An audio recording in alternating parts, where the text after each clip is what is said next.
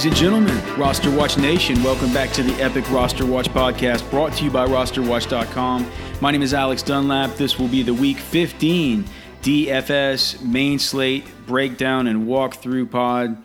If you could, please rate and review the podcast and Apple Podcasts. I saw we got a couple ratings and reviews last week. We need more, guys, if we're going to keep these um, from behind the paywall coming into the springtime for the NFL draft stuff, for the prospect stuff, the dynasty stuff, possibly even XFL, DFS coverage, which you're probably going to want considering it's going to be uh, very hard to find that content in the springtime. So please rate and review the pod if you'd like to keep it up, keep it uh, out from behind the paywall over at rosterwatch.com. If you're a pro member at rosterwatch.com, thank you so much. Uh, Merry Christmas. If you're not, I hope you get a lump of coal in your stocking, and I hope that you consider getting a uh, pro membership over at rosterwatch.com to support us and to keep us doing what we love here. And and as we, you know, man, I do love my job. Getting to do this during the season and then in the off season, getting to. I really think I might love the NFL draft in the dynasty side of this even more, but you know, during that season, I, say, well, clearly we love the fantasy season most because that's what we do all this for. But man, I've, I've grown to love traveling to get to see this new crop of rookies every year and bringing the insight to all of Roster Watch Nation. It's, it's, a it's a great blessing. So thank you to you guys who support, who rate the podcast, who review the podcast, who are pro members at rosterwatch.com. We cannot do it without you guys. Uh, for the rest of you freeloaders, you can take a long walk into incoming traffic for all I care. I don't give a shit about you. All right, uh, let's get on to the slate here, and we will start with the Tampa Bay Buccaneers at the Detroit Lions. We have Tampa Bay as a five and a half point favorite in this game. A, 50, uh, a 56 total would be great. Uh, it has a 46 total. That's down from 47 and a half. We have 78% of the tickets on the over. Only 44% of the money on the over, though. So, wow, that's something that I hadn't even really thought about or processed myself. But like I always say, this isn't a betting podcast or a gambling podcast, but with the way that the two worlds are beginning to come together here with sports gaming and fantasy, you know, sometimes we can use this stuff to our advantage, you know, and looking at these trends. And that trend would definitely say that a lot of the big money, sharp money bettors are on the under in this game because 78% of the tickets are on the over, but only 44% of the money. That's drastic. So if you're looking to tail the sharps on a bet this week, I don't give out picks, but if you're looking to tail the sharps, like you would be tailing the sharps by taking the under here uh, if you could get it. And we've seen that total move one and a half points down. I'm not sure how that makes me feel about the you know these these you know fantasy or DFS prospects. Um, or the fantasy slash DFS prospects of a lot of these players. Clearly, there's no Mike Evans. That's great for Chris Godwin. It also opens things up on the now. What, what we need to worry about on the Tampa Bay Bucks side, for one, Jameis Winston. He's got a thumb. Um, it's on his throwing hand. Clearly, th- that that's an issue. But he was throwing footballs in practice on Friday. On Thursday, he was throwing tennis balls in practice, which always makes you think about that the cockamamie Andrew Luck sort of tennis ball stuff, and then the and then the uh, do you remember that? And then like the high school footballs, and then you know. Uh, whenever I hear about somebody throwing tennis balls, it gives me a little bit of a goosey feeling. But Jameis, they you know they say he's good to go. He should be good to go, and he's I think he's a fine play here. Um, the worry is uh, all right. Well, with Detroit, I'm not worried at all about Chris Godwin. I think he's got a great game. I, if you go to the Vegas tool at rosterwatch.com, he's got a great prop this week of over 90 yards receiving. Not as big a receptions prop as I figured. Uh, a five and a half receptions prop with juice on the over. So eh, pretty heavy juice on the over. So we we put that in the Vegas tool as a six reception prop. However, it's the other pieces there that you start to think, well, you know, what what the fuck am I going to do with a Breshad Perriman, a Justin Watson, or coming back as a Scotty Miller, right? And so with Watson, look, we've seen him date. We've talked about him dating back to his Senior Bowl, coming out of what was he go to Penn? Is it Pennsylvania? It was like one of those, one of those Ivy League schools. I think it was Penn, and he broke all the records there. He, you know, as far as his measurables and as far as you know his spark athleticism I'd have to pull up my spreadsheets from back then, but I believe he was in like the 90th or 95th percentile um, among tight end or, or um, among wide receivers. So I mean, he's a dude who is um, a, a, a guy who we. I mean, does he step in for Mike Evans? Is that the deal? Or do we have Breshad Perriman maybe play a little bit more X and maybe see more like a guy like Scotty Miller outside at the Z? Do we see everybody just sort of do we see a mix mash where you know, I, I think probably what it's going to be is is Chris Godwin and Breshad Perriman, you know, being between 80 and 100 percent of snaps. And we could see Watson and Scotty Miller, depending on the personnel package, mix in. I'm not sure we can consider either one of them to be an every down player because we could always see, uh, you know, given the way that the Detroit Lions defense is constructed and and how you can hurt and you can hurt the Detroit Lions defense every which way, right? But you can run on them big time, and I, I you know, so I don't. It, it, doesn't mean I want to play Ronald Jones or Peyton Barber, but it does make me think that maybe we could see more two tight end sets with Cameron Brate and OJ Howard. Let me make sure that none of these assholes are uh, injured. Um, let's see. So the Bucks. So who do we have the final injury report? Um, Jesus Christ, NFL.com. For the Buccaneers, do you know who NFL.com is showing out? Deshazor Everett, Trey Quinn, and Paul Richardson. Last time I checked, assholes, all those players play for the goddamn Washington Redskins. What what shit is this on NFL.com? So I don't know. Wish I could give you better in, input there. I think they're both healthy. I I, I, I don't. OJ Howard hasn't carried an injury designation all week, I, and I, I don't think Brate had. Don't I? I don't think Brate has. Um, on the Lions side, what, what does it say for the fucking Redskins on this bullshit? Hold on. Redskins. So for the Redskins, I mean, it's showing it the same thing as well. Get your shit together, NFL.com. Have to make me start using some ESPN or CBS Sports. Get the fuck out of here. On the Detroit Lions side, we have Bo Scarborough, who looks like he's going to be uh, questionable. And if he can't go, I, I have a sneaky feeling in DFS that Ty Johnson at minimum price could be interesting. Um, the you know the Tampa Bay Bucks are so hard to run on. I would never have played Bo Scarborough here in this spot, even at a you know at a minimum price salary, just because we know that we've talked about on this podcast all year. What does Todd Bowles love to do? He loves to he loves to run blitz. He loves to run these stunts, and he like he he loves to jam up the run and dare defenses to pass on him. It's just funny he's so aggressive like that because it's like you dare them to beat you in the way where you're just horrible through the air. Um, so I, I, I would have honestly thought that guys like Ty Johnson and J.D. McKissic would be better in this spot anyway than a dude like Bo Scarborough. If it turns out we have no Bo Scarborough and they have to lean on these two guys, I think that they both would be, you know, fairly interesting. Maybe I think that J.D. McKissic has the better pass catching chops, but let's just look and see on the snap counts tool what they've looked like here. McKissic had 23% of snaps um, last week, whereas Ty Johnson had 30% of snaps, but McKissic had four targets and five touches when Ty Johnson had one target and three touches. In week 13, uh, that was versus Chicago. We had McKissic on 22% of snaps. We had Ty Johnson on 33% of snaps. Ty so Ty Johnson's getting more snaps than J.D. McKissic. J.D. McKissic getting a little more use in the receiving game, although in this game both drew, drew three targets, six touches for Ty Johnson. I mean, but see, in this game, Bo Scarborough had 21 touches. So if we're going to subdivide those up, I might subdivide more of them up to Ty Johnson and the fact that he's used a little bit in the receiving game as well makes me think that he would be the play at $3,000 on DraftKings. I'd be interested in him if Bo Scarborough can't go.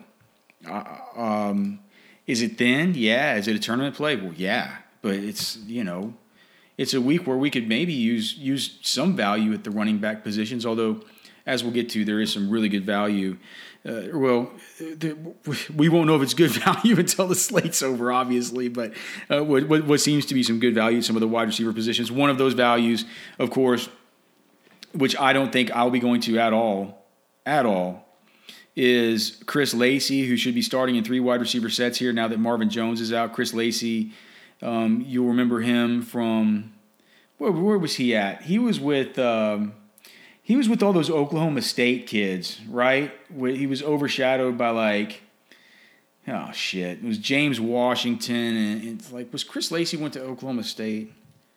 Chris Lacey. I mean, I remember we had him on our show. Um, he yeah, Oklahoma State.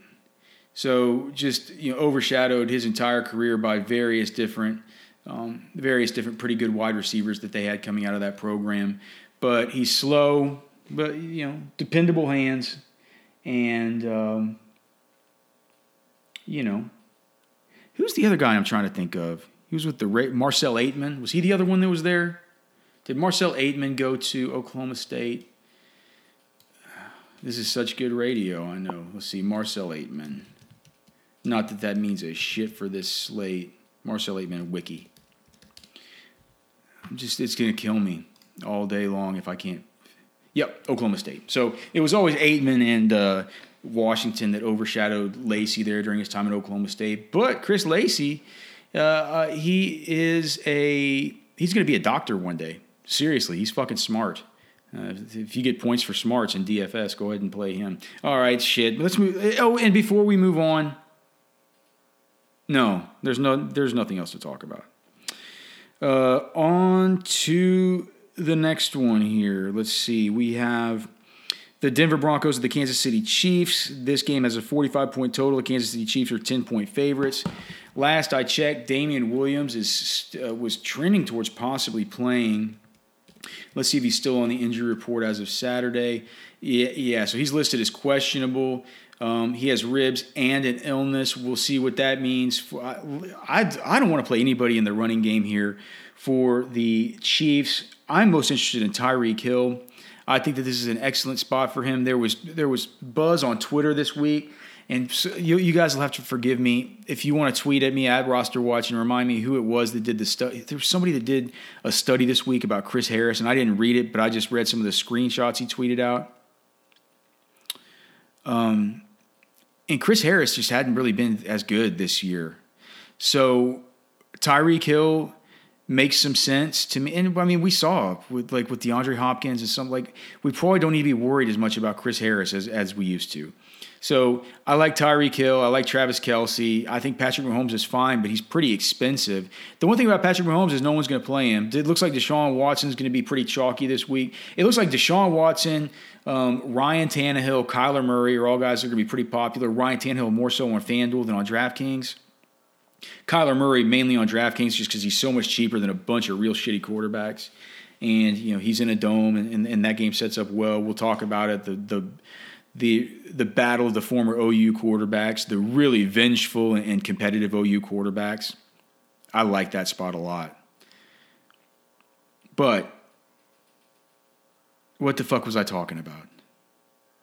Oh yeah, so the Chiefs. Um, the Ch- Patrick Mahomes isn't going to be very. What I was saying that Patrick Mahomes isn't going to be highly owned and he's been pretty bad, right? He's been like he he hasn't been good. He hasn't been helping you that much.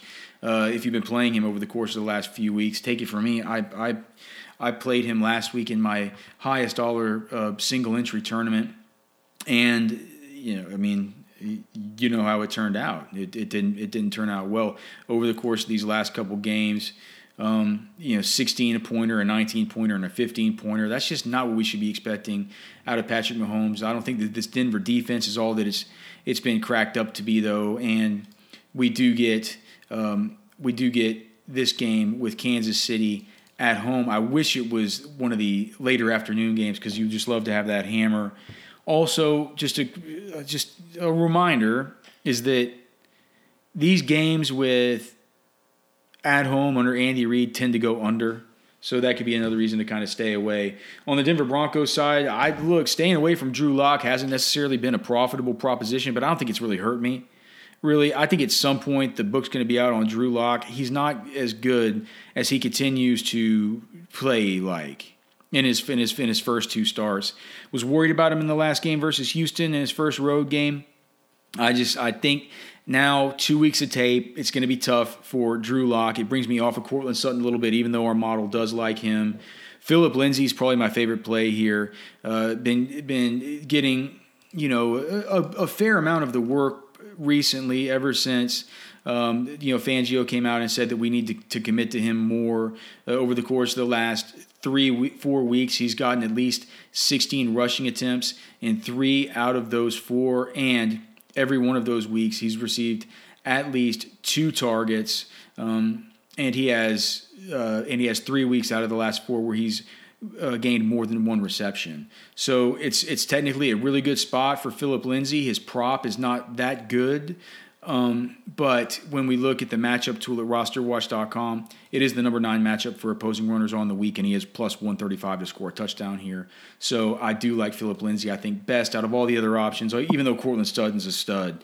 And um, you know, somebody that we'd want to keep a close eye on moving forward. I hope Drew Lock doesn't bust just because I know that they're going to have to roll with Drew Lock for a little while. And I hope he doesn't ruin Courtland Sutton the way that Dwayne Haskins may be ruining Terry McLaurin. Okay, let's move to the Houston Texans and the Tennessee Titans. This game has a boy a 51 and a half that thing went up just since today. A 51 and a half point total. The Tennessee Titans are 3-point favorites at home. The first thing you need to ask yourself is I mean, can I pay up for Derrick Henry? Can he keep doing this stuff? Because he is banged up this week. The uh, injury to him, maybe NFL.com didn't put the fucking Jets or some shit here in the Titans portion. Okay, so out we have so Adam Humphries is out. That's interesting. Adoree Jackson is out. That was just today. He was questionable.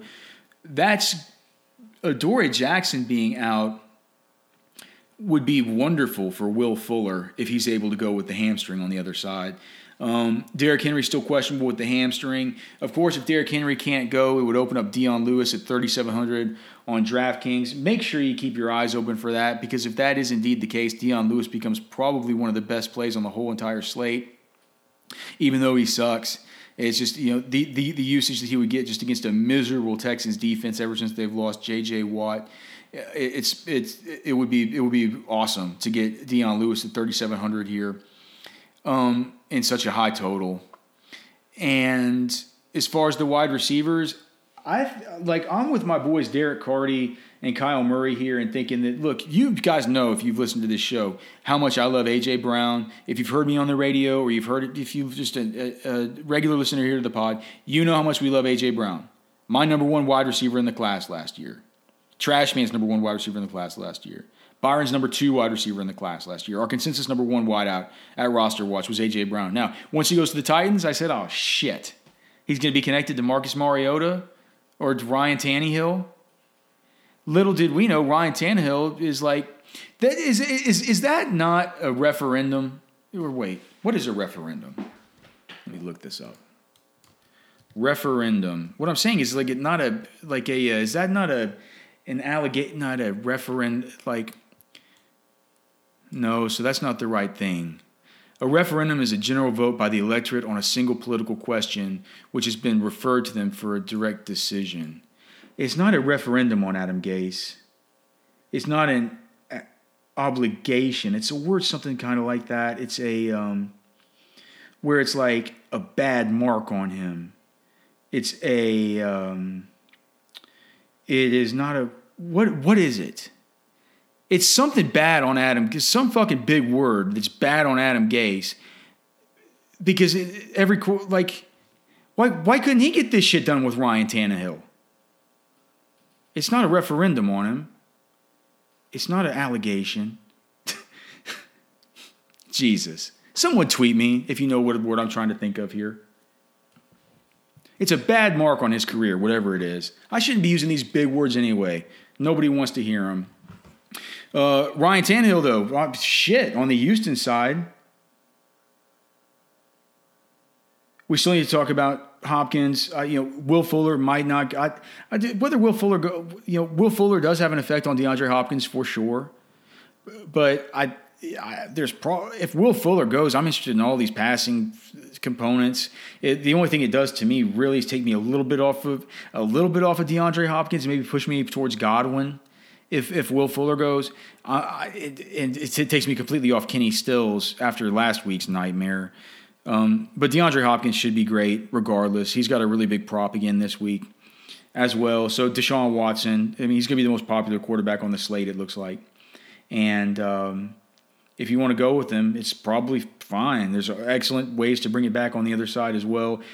Uh, uh, I'm not sure if I'm going to play Duke Johnson. I'm, I don't. I would not play Carlos Hyde. Duke Johnson had a nice receiving prop in this game though of, of uh, three and a half receptions with uh, with heavy juice on the over, so they expect him to be active in the receiving game.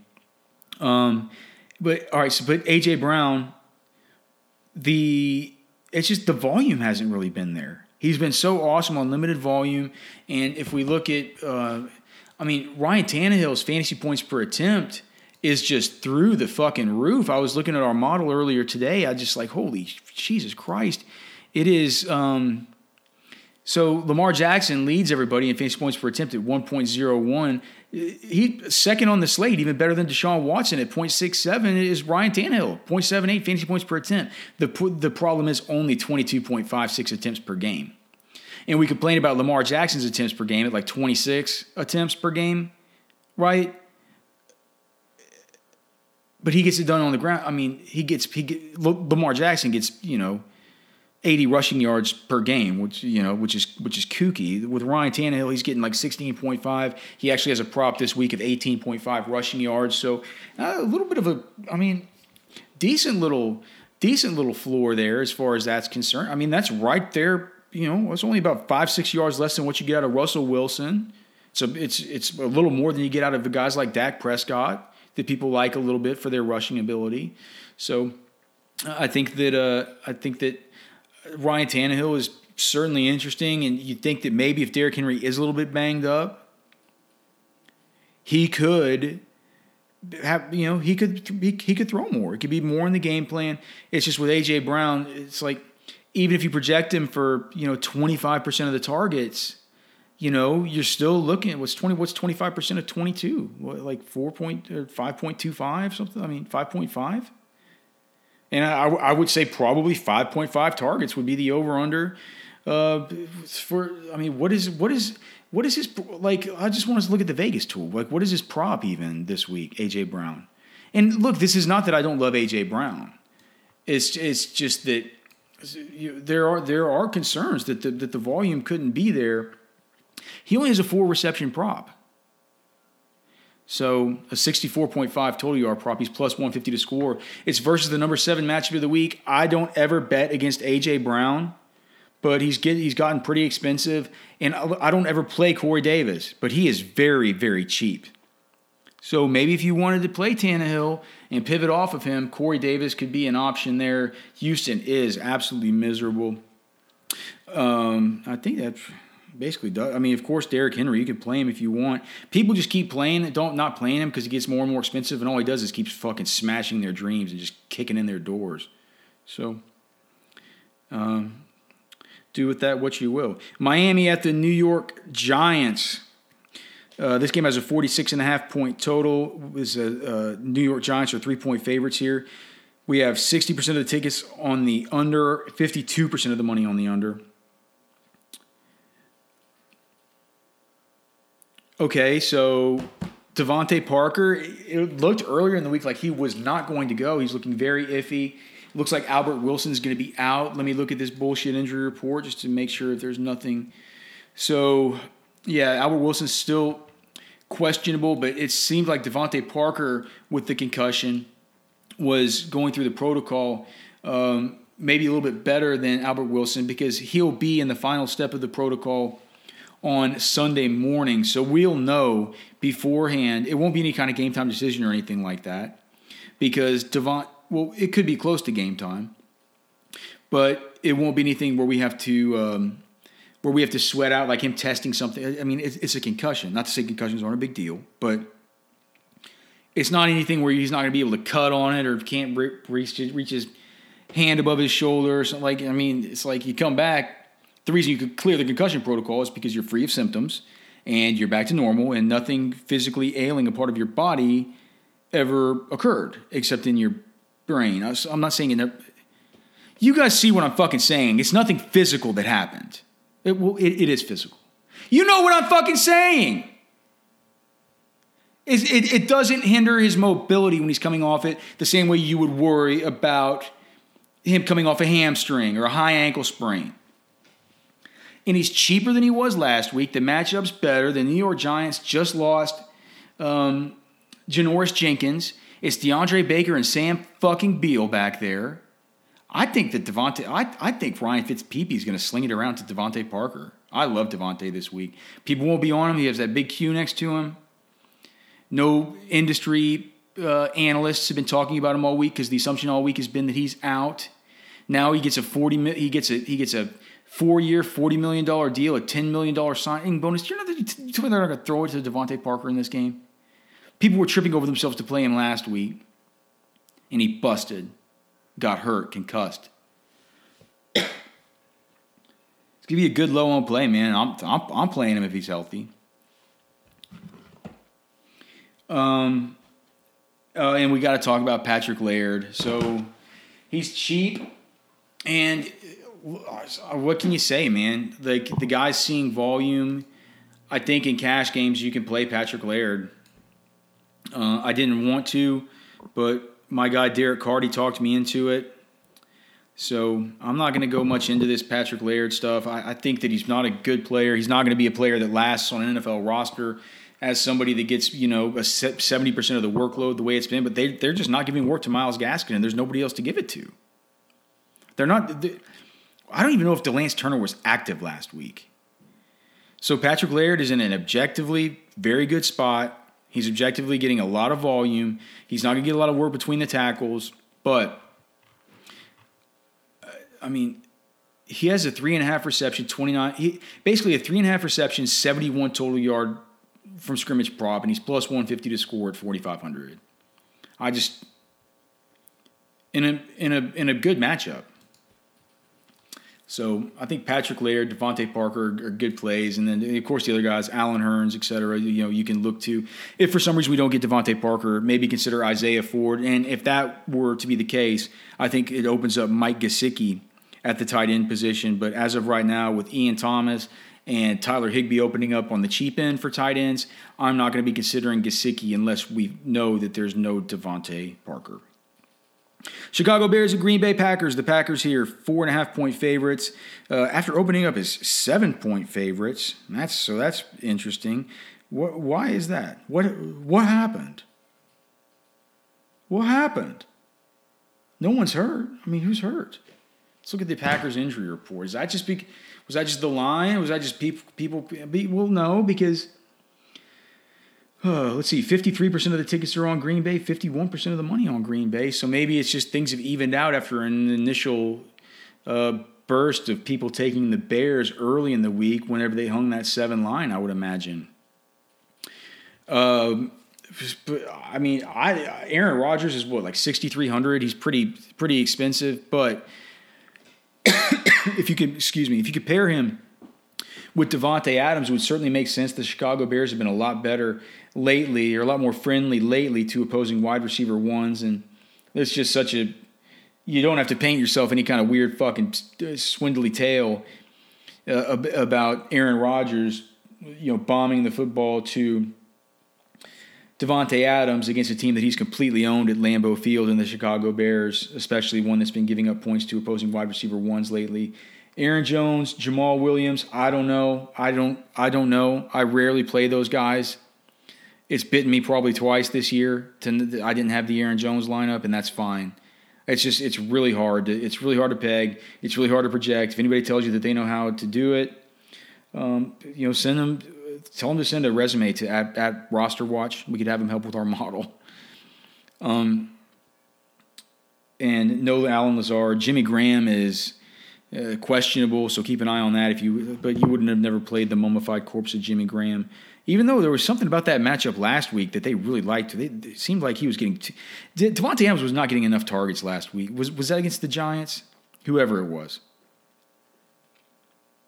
Something to keep in mind with Gesicki if that was the Giants, because with the Dolphins this week, if they watch that film. Bears, I mean, you uh, Do you play Allen Robinson still? I mean, probably play Allen Robinson. It's just you know, Allen Robinson falls in an area where it's like, let me just look at where he's, where his, um, so he's at 6,800. So all around him you have, let me just. So all around him, you have you have Jarvis Landry right underneath him, who's going to be mega, mega, mega more popular. DJ Moore underneath him, who's going to be much more popular. Um, so whenever you have those two, Jarvis Landry and DJ Moore within two hundred dollars, Allen Robinson, you'll be getting. I mean, he no one will be on him. It's not like this is a you know a brutally tough matchup for him. So I think that that's probably fine. I'm not going to play any of these running backs. I'm not playing any of the tight end. Like, I guess if you want to play Mitchell Trubisky, he is starting to look better. He's rushing the football more. Um, but I, I, just I think that there that, that, there are other ways to go. Allen Robinson is the only player I would have interest in on the uh, on, on the Chicago side. Seattle at Carolina. Now this one we have a bunch to, to go over here. Uh, there, Seattle Seahawks are six point favorites, traveling to these hapless Carolina Panthers who have a 49 point total between them. 85% of the tickets on Seattle, only 77% of the money, but still sharp, pretty much, pretty good sharp support there for the public sentiment that Seattle goes in and covers this six point number. 51% of the tickets on the over, 66% of the money on the over. So Vegas thinking this is a game that could shoot out. I think you can get to Christian McCaffrey if you play guys like you know, you're gonna, you're gonna have to play a cheap tight end, and you're gonna have to play a, guy, a wide receiver like Chris Conley or um, you know who I didn't talk about earlier? Danny Amendola for the Detroit Lions. I don't know why I didn't mention him. I talked about Chris Lacy for five goddamn minutes and about how he's going to be a fucking doctor and about how slow he is. And I didn't mention Amendola, who both Kyle Murray and Derek Carty listed as their conviction play of the whole entire week on our show on Roto Grinders today, on our on our premium show that they have up for his package called called the Blitz his projection system. Danny fucking Amendola is not only Derek Carty, who's a cash game guy's conviction play, meaning his favorite play on the slate. He's listed as a conviction play by my boy Kyle Murray, who admittedly is a, is a total Detroit homer, but doesn't usually bring homerism into his analysis, and who's a really good tournament player. So we need to be considering Dan, Dan, Danny Amendola as well. But so one of these guys, these Chris Conleys, these Danny Amendolas, these like Greg Ward for the Philadelphia Eagles. Um, now that you know that that whole team is hurt, Nelson Agholor's out, Alshon Jeffery, et cetera, et cetera, et cetera. You you know, Keelan Cole. You you might you might need to get down to one of these guys to play Christian McCaffrey and get in the other guys that you like. Um, what was I even talking about? Oh, McCaffrey, yeah, and then DJ Moore is a guy who you'd love to pay up for, right? I mean, dude, DJ, look, look, all of a sudden, DJ Moore is a five and a half reception, eighty yard prop versus Seattle, who stinks on the back end. So those are the two guys I like in this game, other than Ian Thomas, who once again gets a walks into just a great matchup for opposing tight ends, and we saw last week that all the talk of the Chris Manhertz, uh, like I told you on the pod, the Chris Manhertz, Alex Armah platoon that Perry Fewell talked about as the way they were going to utilize their tight ends. Well, of course he said that because he's thinking about it like a coach. He's not fucking thinking about percentage of routes run like us DFS dweebs. It's like it's going to be a fucking platoon. We're going to have Armah back here as fullback. We're going to have Manhertz block. We're going to have Ian Thomas run all the routes and do all the shit that we want, all the shit you guys want for fantasy. That's not how coaches talk to the media. You got to decode these assholes. So Ian Thomas, you know, really, really like him. Then on the Seattle side, the most popular play of the week is going to be Chris Carson. And now I don't know if it's for good reason. Rashad Penny is out. Uh, Brian Schottenheimer, offensive coordinator for the Seattle Seahawks, is a caveman from, a, from approximately fucking 4,000 BC that carries around a big, like a big a big stick in one hand, and in his other hand, he's got some playbook and some big piece of like you know some hunk of charred meat. And in between the big greasy bites, he just says into his headset to run the fucking football. That's what they want to do. They want to run the football. And the Carolina Panthers this week are the number one matchup for opposing runners on the roster watch matchup tool. I mean, things add up for Chris Carson, no doubt about it. Tyler Lockett has a horrible prop of only 53.5 receiving yards, and that guy has he's done some goddamn disappearing acts. I think if you're looking to leverage your way off of the of the chalky Chris Carson, you can do it by playing Russell Wilson and one of the DK Metcalf or or um, Tyler Lockett in tournaments. I I mean, for me, I think the better way to leverage off is just to just to say like I'm, I'll I'll play Leonard Fournette or Saquon Barkley at the same price point. Just get the fuck off this guy. Not saying that I will. Oh, look, for me, I'm probably playing Christian McCaffrey, so I'm not going to play Chris Carson because I don't like to play two running backs in the same game. Even though, as you all know, that totally bit me in the ass when I entered a bunch of tournaments in the Derrick Henry, Leonard Fournette week when I loved them both, but I set the goddamn rule to where I didn't have either of them in the same lineup, and I talked about why I didn't like them both in the same lineup, and then both of them were in the same lineup in the Millionaire Maker. Ooh, DFS hurts. Ooh. Any other fucking any, any, any other plays? I mean, Jacob Hollister or something. I don't know. I, I think that that's kind of that's the game. What are you going to do with Chris Carson? Are you going to play McCaffrey? You, I mean, and is Ian Thomas going to be your guy if you're spending down? You know, figuring those things out, and then figuring out if you're not playing any of them, how should you prioritize DJ Moore? Because per the Vegas tool, he looks like a top eight value on the whole entire slate from a DraftKings perspective. Next, we have the New England Patriots traveling to the Cincinnati Bengals. The Patriots are a 10 point favorite here. Cincy, uh, this game, 41 and a half is the total. Jesus, all this money and all the sharps are all on the Patriots here to cover. And in my four man with Simon Edwards, our producer over on Roto Grinders, and then Carty and Kyle Murray, wherever I had to play Dwayne Haskins last week. Of course, I lost. So now they get to pick my quarterback again, and they picked Andy fucking Dalton. because you can't pick the same quarterback twice. So I'm fucked. You don't have to be though. You don't have to play a single bingle, and I wouldn't. I'm not sure what I'm not sure what Patriots I'd play either. Let's just move on from this one. I mean, maybe Edelman, but he's been on the injury report. If you think this is a game where the Patriots come in and they want to give a big fuck you to everybody, I could understand it. But it's just the running backs are hard to peg. The wide receivers outside of Edelman are hard to peg. Maybe that makes it a great tournament spot, but for me, I feel like there are other tournament spots. Philly, the Washington Redskins, only a 39 point total in this game. We have, I mean, the Philly uh, Philly is six point favorites. Public sharps all on Philly, 62%, 61%. 53% of the tickets only under and 86% of the money. So the Sharps think this thing goes under. And I mean, I wonder why.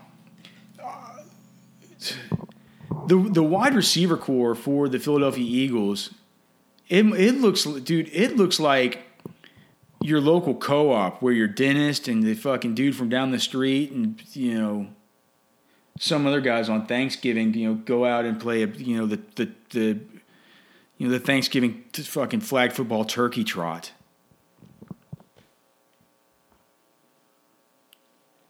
I, don't know who like. I think Zach Ertz is probably going to be a. I mean, who the fuck else is Wentz going to throw to?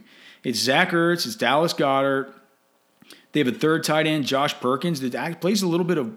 They split him out wide, and he just don't don't don't tell anybody, but he had five targets last week. Nobody knows who Josh Perkins is. He's twenty five hundred on DK, and he's a tight end. Even though he could he could play a little bit more out of the slot you know, there's no Nelson Agholor, there's no Alshon Jeffery. We'll have J.J. Arcega-Whiteside out there. It's rough, man. It's J.J. Arcega-Whiteside is Greg Ward, and it's a bunch of two tight end sets. So, look, the four, I'm sorry, the 49ers are, are not bad on defense. The Washington Redskins are bad on defense. And so if you wanted to go with the athletic upside and, and the and the the the name brand sort of rookie and JJ Arcega-Whiteside, I could completely understand it. I like Greg Ward more than the average bear, I guess. I've really enjoyed watching him play. Back to call, shit, back to high school. Um, I watched. I enjoyed watching him play in the AAF. I think he's kind of actually kind of good.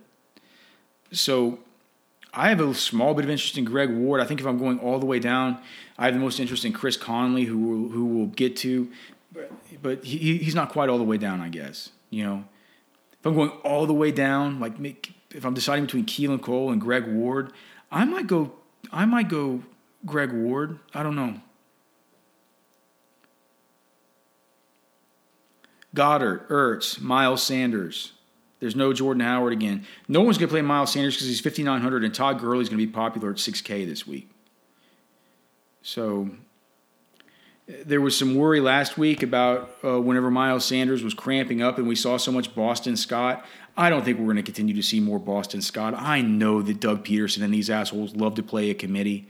They're committed to a committee at the running back position. But I, I think that Miles Sanders in this type of setup could have a really good game and would it really would it really surprise you for him him to him, him to finally you know go off in a good spot like this? I, I don't I don't I don't think it would. Then on the Washington side, there's there's nobody to play except for Terry McLaurin if you want to play him.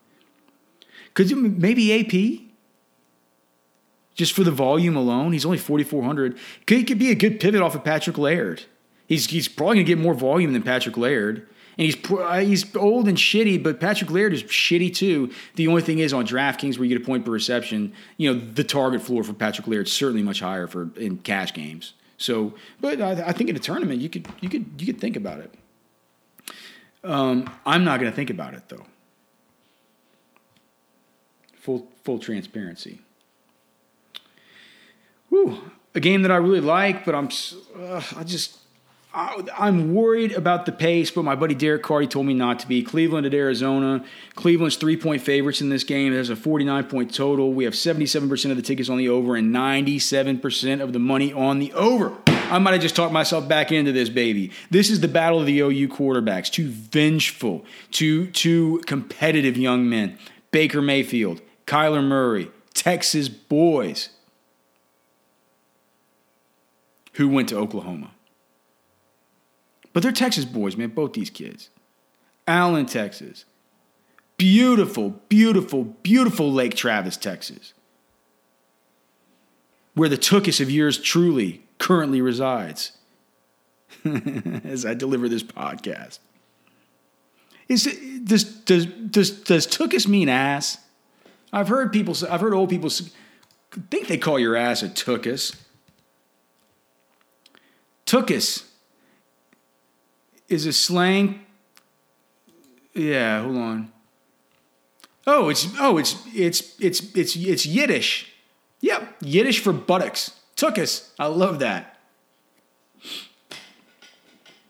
Um, okay. What does I say about my? T- oh yeah, so my Tookus resides in Lake Travis. Baker Mayfield. Um, I, I don't think I'm playing him. I think Kyler, you could play him um, on DraftKings. He's he's so cheap, and our models love him.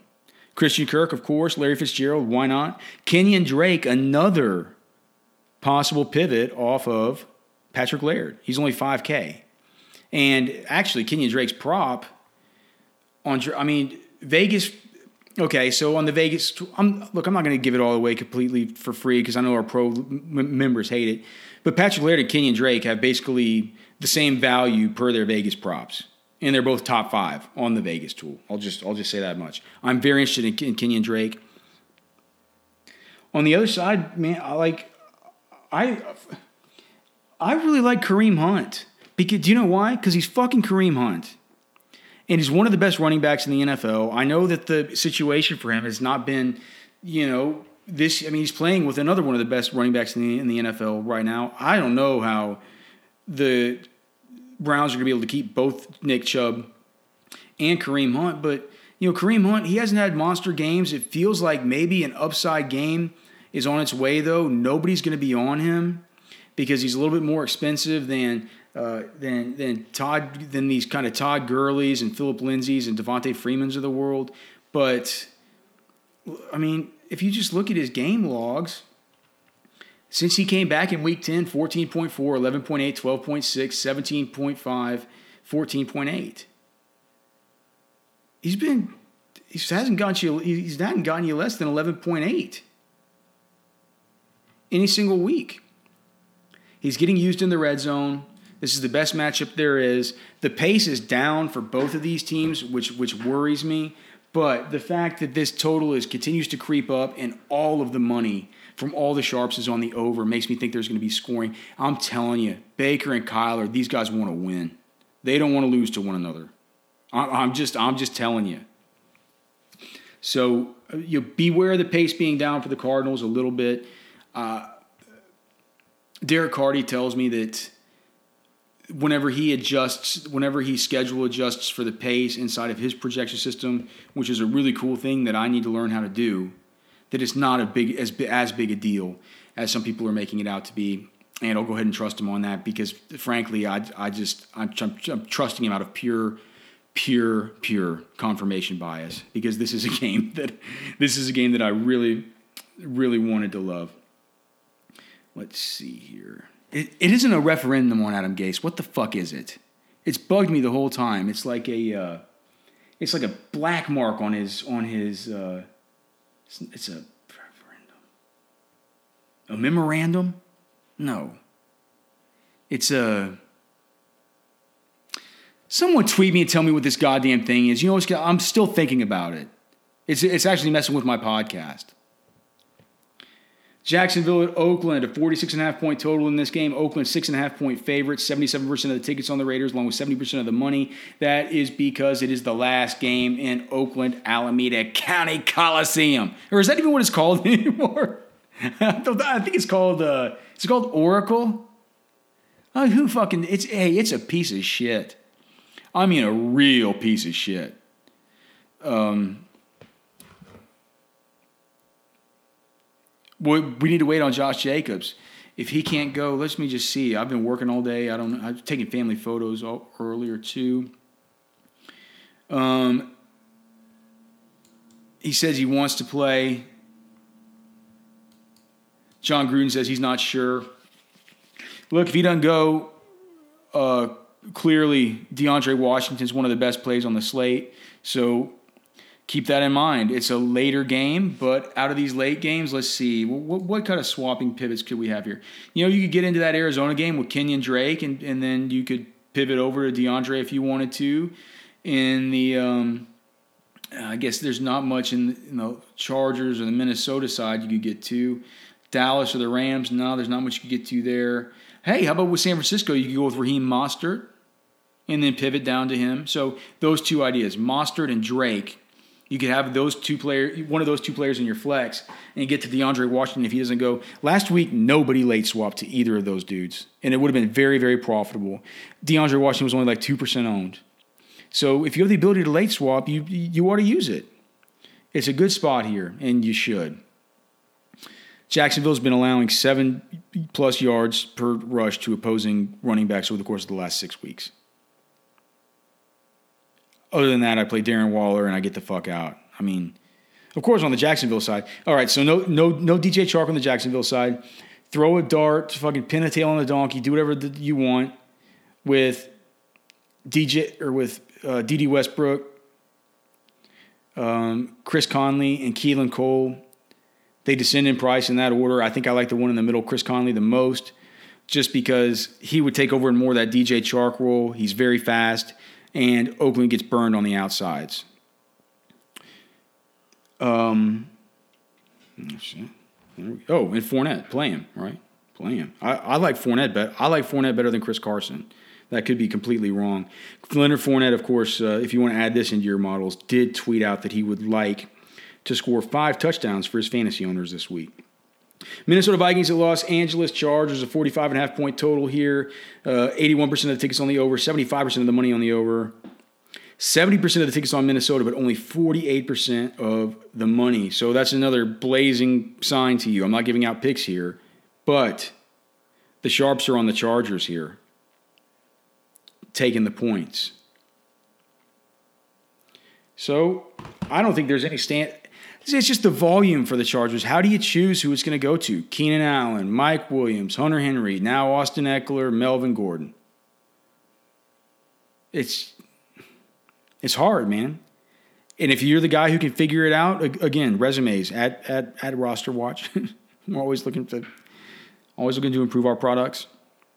Uh, we're not. Re- we're not really uh, hiring. So so don't send resumes unless you really do know how to you know model the the uh, the Los Angeles Chargers. But we we wouldn't pay you. Um, you know, we couldn't give you a full time job just just to do that. uh, Minnesota, man. I, I, look. I think Minnesota is is is Minnesota's bad on defense. Okay, so if you want to play Philip Rivers and just maybe play him by himself, it's just I, mean, I don't know. He's cheap. No one's going to be on him. And then on Minnesota, just Dalvin Cook with no Alexander Mattison. Just you know, sign sign me up for that. We're getting Adam Thielen back and Stefon Diggs back. Those guys should hurt each other a little bit in the volume department, but uh, I mean, you can play him. I think Dalvin is clearly the, the premier play in this whole entire game, though. Uh, let's see. Atlanta at San Francisco, a 48 and a half point total here in this game. 86% of the tickets on the over, 97% of the money on the over. Everyone thinks this bad boy goes over. I love that. Who do you play? Well, I mean, Julio's in a bad matchup. It's a, I mean, the San Francisco 49ers are a bad matchup for everybody, but tell that to Michael goddamn Thomas last week. The one guy I don't like as much as maybe the consensus. I mean, can we? It, or maybe I mean maybe a, can we play Austin Hooper? I don't know. It's just I find myself having a hard time with the way construction's going and with the thoughts that I've kind of laid out here, the plays I like. It's hard to get up to an Austin Hooper, but maybe that's an interesting play. I haven't heard anybody talk about him this week.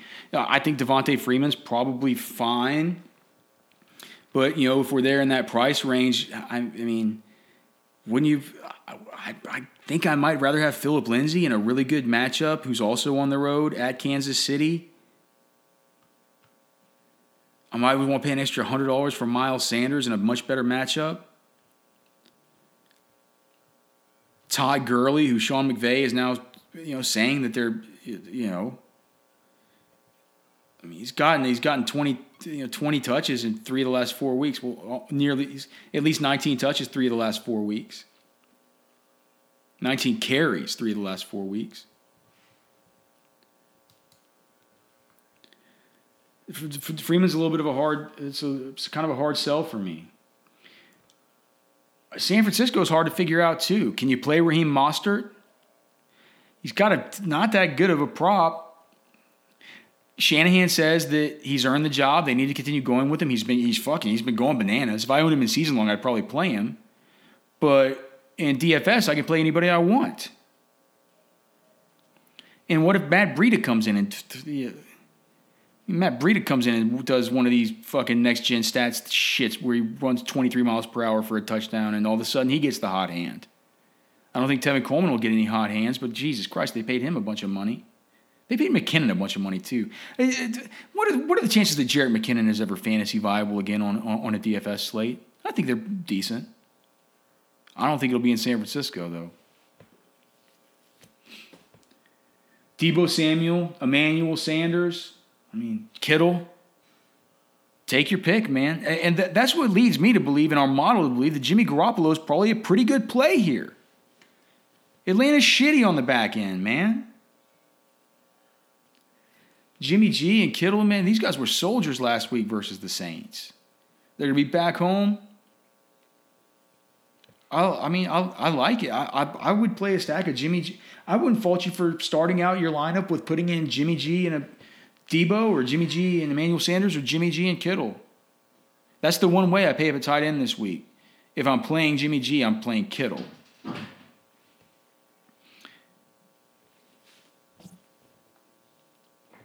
Or, I mean, I, I also might pay up for Ertz. I really haven't decided yet. All right, one last one Los Angeles Rams and Dallas Cowboys. We already talked about Todd Gurley. Uh, we didn't talk about Cooper Kupp just inexplicably falling out of the picture last week. I don't know if that's going to improve or not. I don't know if they've philosophically gone, but they just they wanted to get Tyler Higbee and Johnny fucking Mundt in there, the other tight end in there to to to I guess to help with blocking. Um, Robert Woods, I probably continues to be the best play out of these guys, given all their pricing, right? Let's just, I mean, if and then if you look, I mean, he's 6,200 on DraftKings. He has a 69 and a half yard over under, a five and a half reception prop. He's plus 175 to score. What is Kupp? Kupp has a five reception, 59.5 yard prop. He's 6,200. He's plus 120 to score. And, and they don't even bother giving props on, on Brandin Cooks anymore. it's just like that guy's dead.